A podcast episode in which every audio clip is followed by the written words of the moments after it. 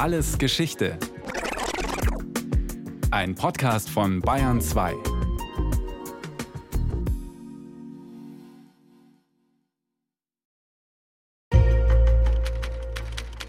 Bereits im Jahre 1921 wurde Helene Stöcker als Teilnehmerin an dem Internationalen Antimilitaristischen Kongress bekannt. Im Jahre 1926 wurde sie als Mitglied der Deutschen Friedensgesellschaft deren Schriftführerin. Ferner war sie Teilnehmerin des Antifaschistischen Kongresses 1929 in Berlin und des Zweiten Weltkongresses der Liga gegen Imperialismus für nationale Unabhängigkeit in Frankfurt am Main. Stöcker hat sich auch stark für die Frauenbewegung eingesetzt. Sie gab eine Zeitschrift Neue Generation heraus, die sich hauptsächlich mit Mutterschutz und Sexualreform befasste. Lieblingsbeschäftigung der Helene Stöcker war es, für Verfeinerung und Vertiefung der sexuellen Beziehungen zu kämpfen. Dieses Zitat fasst im Grunde sehr gut das Leben Helene Stöckers zusammen. Doch was für uns heute wie eine Lobeshymne auf eine Frau klingt, die ihren Zeitgenossen in vielem voraus war, ist in Wahrheit ein Schreiben der Gestapo vom September 1937 mit der Schlussfolgerung Ich halte daher die Voraussetzungen für die Aberkennung der Reichsangehörigkeit der Stöcker und die Aberkennung ihrer Doktorwürde für erfüllt und bitte der Stöcker die deutsche Reichsangehörigkeit abzuerkennen und ihr Vermögen als dem Reiche zu verfallen zu erklären.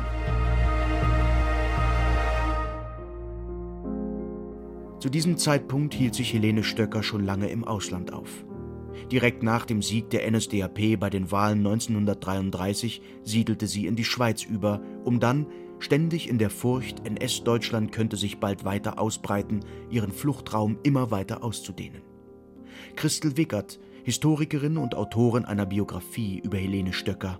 Sie hat dann einen Irrweg durch England und Schweden noch geführt und ist 1939 dann vom Ausbruch des Zweiten Weltkrieges in Schweden überrascht worden und hat dann sofort geplant, in die USA kommen zu wollen, was nicht ganz einfach war, weil sie schon schwer erkrankt war. Doch was machte Helene Stöcker, deren Lieblingsbeschäftigung es angeblich war, für Verfeinerung und Vertiefung der sexuellen Beziehungen zu kämpfen, für die Nationalsozialisten so gefährlich? Eines ihrer zentralen Lebenswerke ist der Bund für Mutterschutz, den sie im Jahr 1905 mitbegründete. Der Bund kämpfte vor allen Dingen gegen das soziale Elend infolge mangelnder Sexualaufklärung, falscher Moralvorstellungen und die Unterdrückung der Frauen.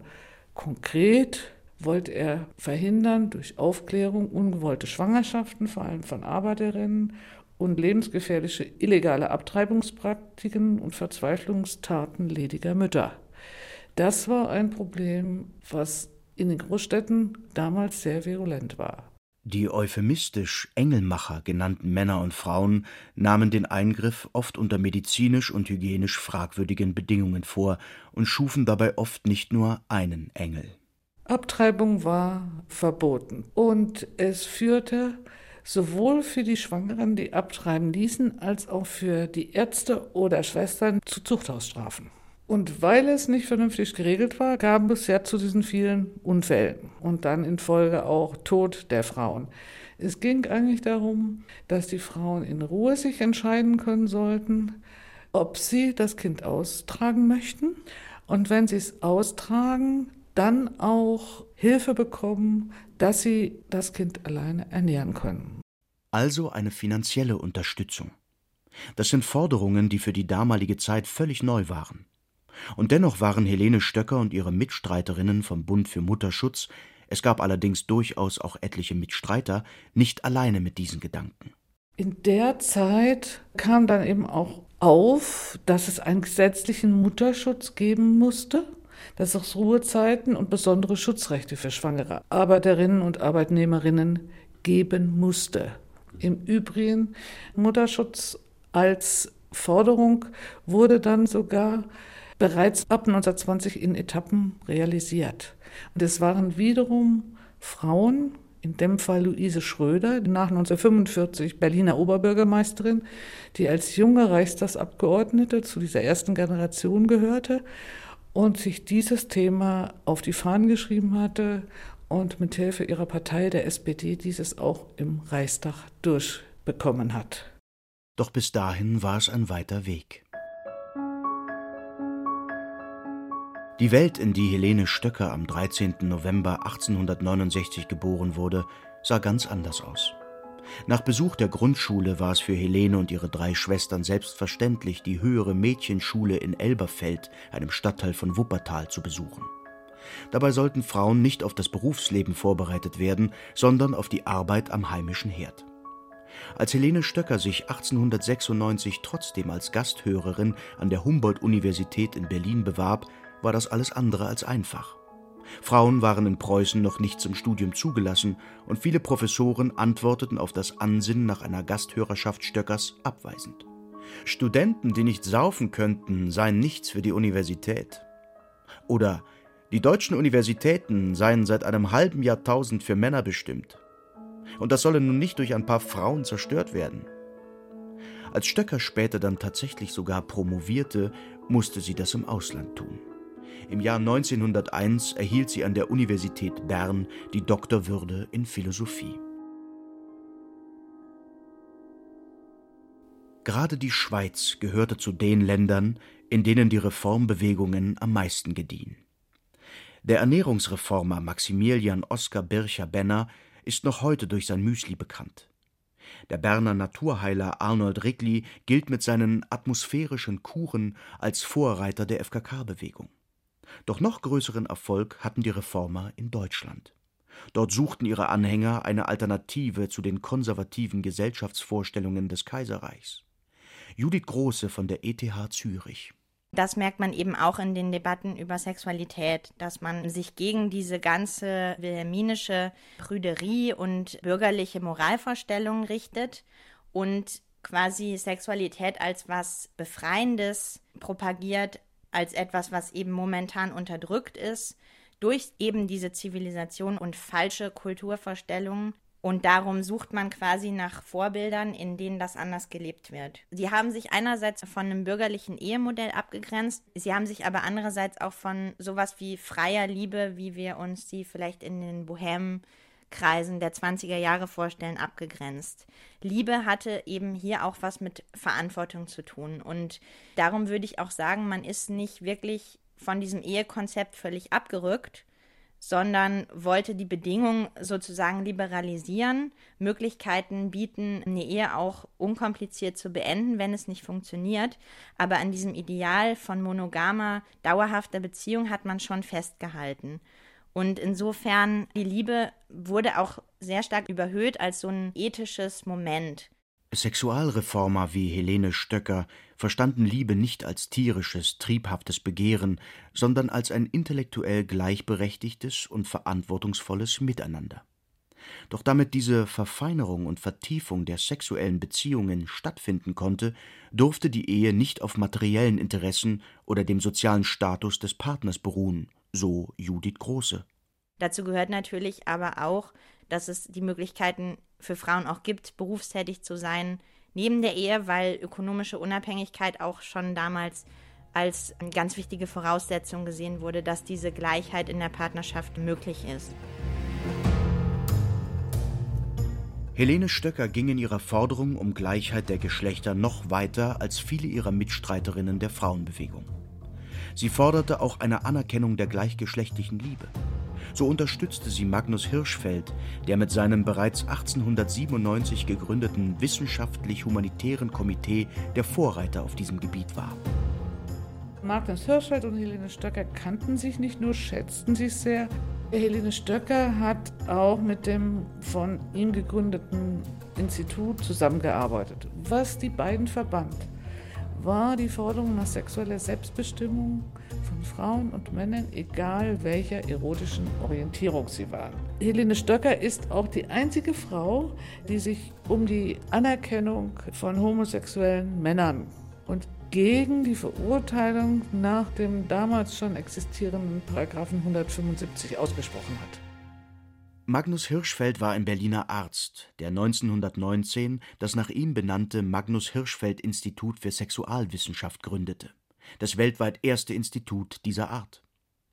Neben der Anerkennung und Erforschung von Homosexualität und, bereits damals, Transgender lag das Hauptaugenmerk des Instituts auf der Entwicklung von Verhütungsmitteln und der Beratung in allen Fragen, die sich damals niemand traute, in der Öffentlichkeit zu stellen.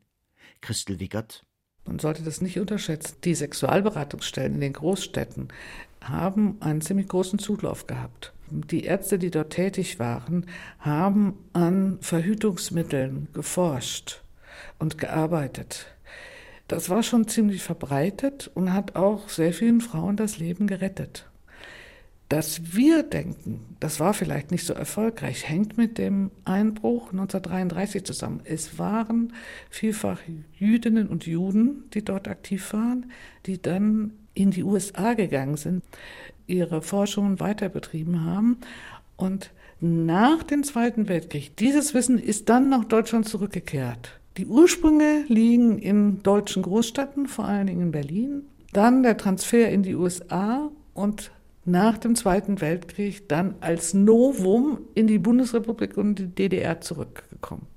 So klingen auch die Forderungen von Sexualreformerinnen und Reformern wie Helene Stöcker, als seien sie eigentlich viel später entstanden.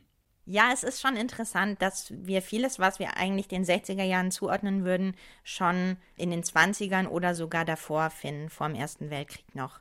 Ähnliche Debatten, natürlich unter anderen Voraussetzungen, aber man arbeitet sich doch irgendwie an den gleichen Geschlechtermodell zum Beispiel ab. Es war überhaupt was Neues. Und es hat viele auf dem Land beispielsweise in den Kleinstädten ja gar nicht erreicht. Insofern waren sie Vorreiter, absolute Vorreiter für Unterstützung von Frauen, die erst sehr viel später Realität geworden sind. Am Abend des 31. Juli 1914 beobachtete Helene Stöcker zusammen mit ihrem Lebensgefährten, dem Juristen Bruno Springer, die Kriegsbegeisterung der Massen auf dem Prachtboulevard unter den Linden. Sie hat in Berlin beobachtet die Herrscharen, die in Kriegstaumel zu den Zügen strömten, um ihren Dienst an der Front freiwillig zu leisten.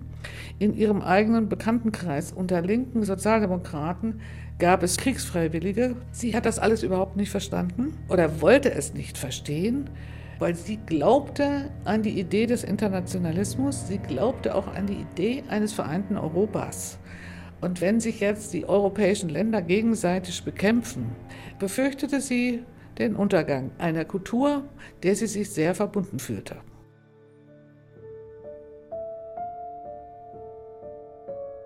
Das ist das Niederschmetternde. Kirche, Wissenschaft, die geistige Elite, die sozialistischen Parteien, kurz alle die Mächte, die man als Bollwerk gegen Krieg und Hass, gegen sinnlose gegenseitige Zerstörung angesehen hatte, sie haben in der Stunde der Prüfung versagt. Mir scheint, das ist der Zusammenbruch unserer Kultur. Wie ein Streit unreifer Kinder erscheint mir dies alles, dieses törichte Zerreißen der anderen Nationen, diese Entfesselung aller brutalen Instinkte. Die mühsame, jahrhundertelange Arbeit sittlicher Verfeinerung, ein großes Umsonst. Besonders enttäuscht war Helene Stöcker, dass viele Freunde, darunter sogar Bruno Springer selbst, sich als Kriegsfreiwillige meldeten. Ab jetzt konzentrierte sie ihre Energie und ihre Aufklärungsarbeit auf ein neues Feld, den Pazifismus. Im Januar 1915 trat Stöcker enttäuscht aus der Kirche aus und organisierte sich nun in diversen Friedensvereinigungen. So trat sie dem Bund Neues Vaterland bei, der bedeutendsten pazifistischen Vereinigung in Deutschland während des Ersten Weltkrieges obwohl zwischen 1915 und 1918 verboten, zählte dieser Zusammenschluss in seiner Hochphase nach dem Ersten Weltkrieg mehr als tausend Mitglieder, darunter hochrangige Persönlichkeiten wie Albert Einstein, Stefan Zweig, den späteren Berliner Bürgermeister Ernst Reuter oder Kurt Eisner, Anführer der bayerischen Novemberrevolution 1918 und ersten Ministerpräsidenten des Freistaates Helene Stöcker ging es nicht nur um eine schnelle und diplomatische Beendigung des Krieges, sondern auch um die Hilfe für Kriegsdienstverweigerer. Kriegsdienstverweigerung stand unter Strafe. Und die, die nicht in den Krieg gezogen sind, sind vor ein Militärgericht gestellt worden und ins Gefängnis gekommen. Das konnte im Höchstfalle, wie dann später im Nationalsozialismus, zum Vollzug der Todesstrafe führen. Im Juli 1919 entstand aus der Deutschen Friedensgesellschaft der Bund der Kriegsdienstverweigerer, der sich schon bald international organisierte. Helene Stöcker war Gründungsmitglied. Primär ging es um die Betreuung von Männern, die also äh, den Wehrdienst komplett verweigert haben, den Rechtsschutz zu geben und auf Veranstaltungen für diese Idee zu werben. Doch in Deutschland wurde es immer schwieriger, für Ideen wie Frieden, Pazifismus und Internationalismus zu werben. Als im Jahr 1930 die in Deutschland regierende Große Koalition aus fünf Parteien zusammenbrach, waren Neuwahlen unausweichlich. Am 14. September 1930 zeigten sich die Konsequenzen. Die NSDAP zog mit über 18 Prozent der Stimmen als zweitstärkste Partei in den Reichstag. Die Stimmengewinne von mehr als 15 Prozent erschreckten Helene Stöcker, die sich gerade zur Kur in Tschechien befand. Zwei Jahre später war die NSDAP bereits stärkste Partei. Und mit den Reichstagswahlen im März 1933 war für Helene Stöcker endgültig jede Tätigkeit in Deutschland unmöglich geworden. Sie ist 1933 sofort in die Schweiz gegangen. Hat also alles zurückgelassen. Der Bund für Mutterschutz wurde verboten. Die Idee der Unterstützung von schwangeren Frauen und Müttern haben die Nationalsozialisten weiter übernommen und beispielsweise in der Organisation Lebensborn ist das ja unter rassenhygienischen Gesichtspunkten fortgeführt worden. Das heißt, Stöckers Arbeit stand zwar im Gegensatz zum Nationalsozialismus, doch mit einigen Ideen der Lebensreformer konnten auch die neuen Machthaber durchaus etwas anfangen, wenn auch stark ihrer eigenen Ideologie angepasst. So kümmerten sich die von der SS getragenen Lebensbornheime lediglich um Frauen mit rassisch und erbbiologisch wertvollem Nachwuchs. Zudem war das eigentliche Ziel nicht, den Müttern zu helfen, sondern die Nachwuchszahl an Kindern, die den sogenannten ARIA-Tabellen entsprachen, zu vermehren. Dafür wurden Kinder auch schon mal von ihren Müttern getrennt, mitunter sogar verschleppt und arischen Familien zur Adoption überlassen.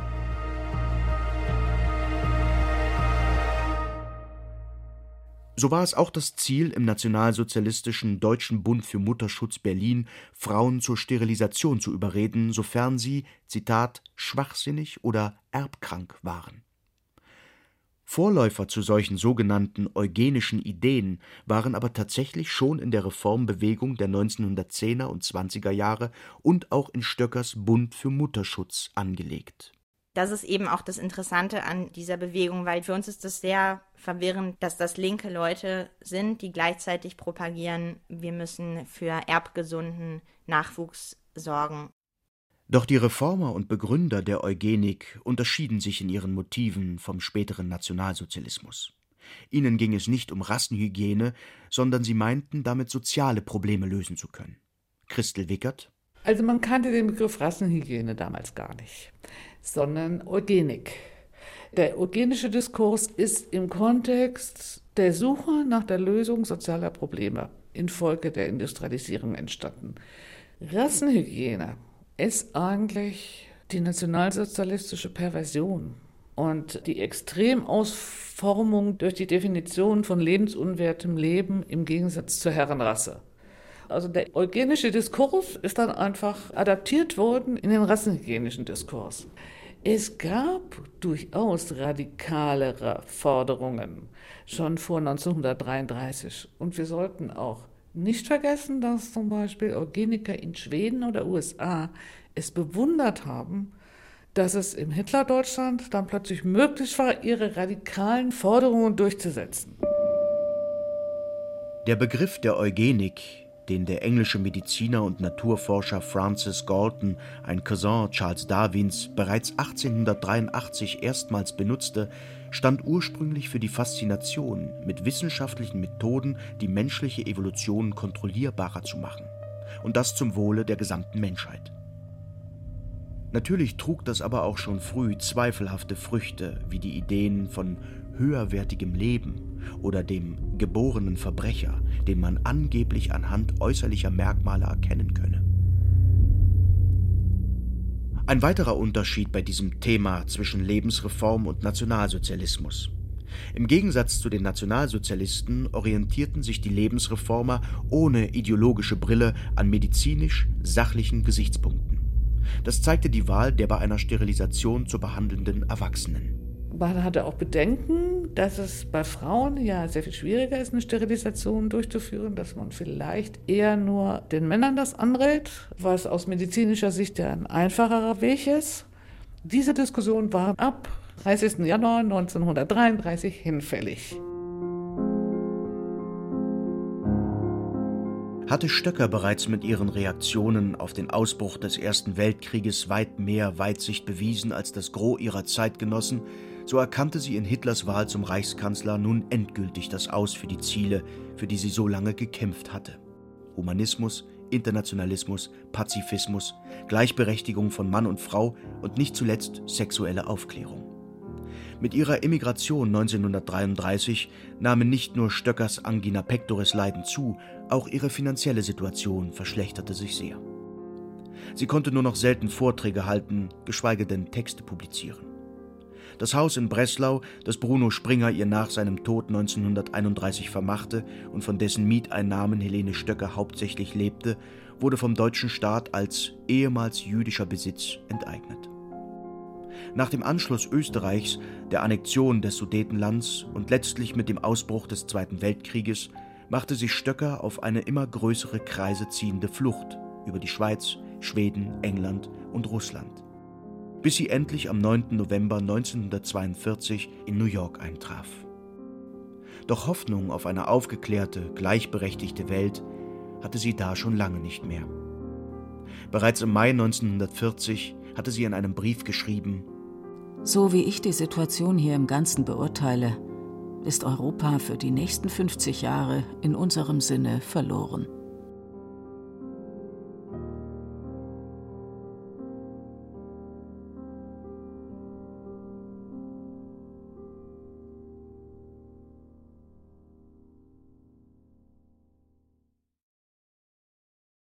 Das war Alles Geschichte, History von Radio Wissen aus der Staffel Frauengeschichten. Diesmal mit der Folge Helene Stöcker und die Sexualreform von Markus Mähner.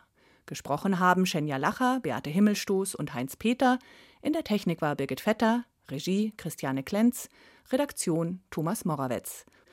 Von uns gibt's natürlich noch viel mehr. Wenn Sie nichts mehr verpassen wollen, abonnieren Sie den Podcast Alles Geschichte, History von Radio Wissen unter bayern2.de slash podcast und überall, wo es Podcasts gibt.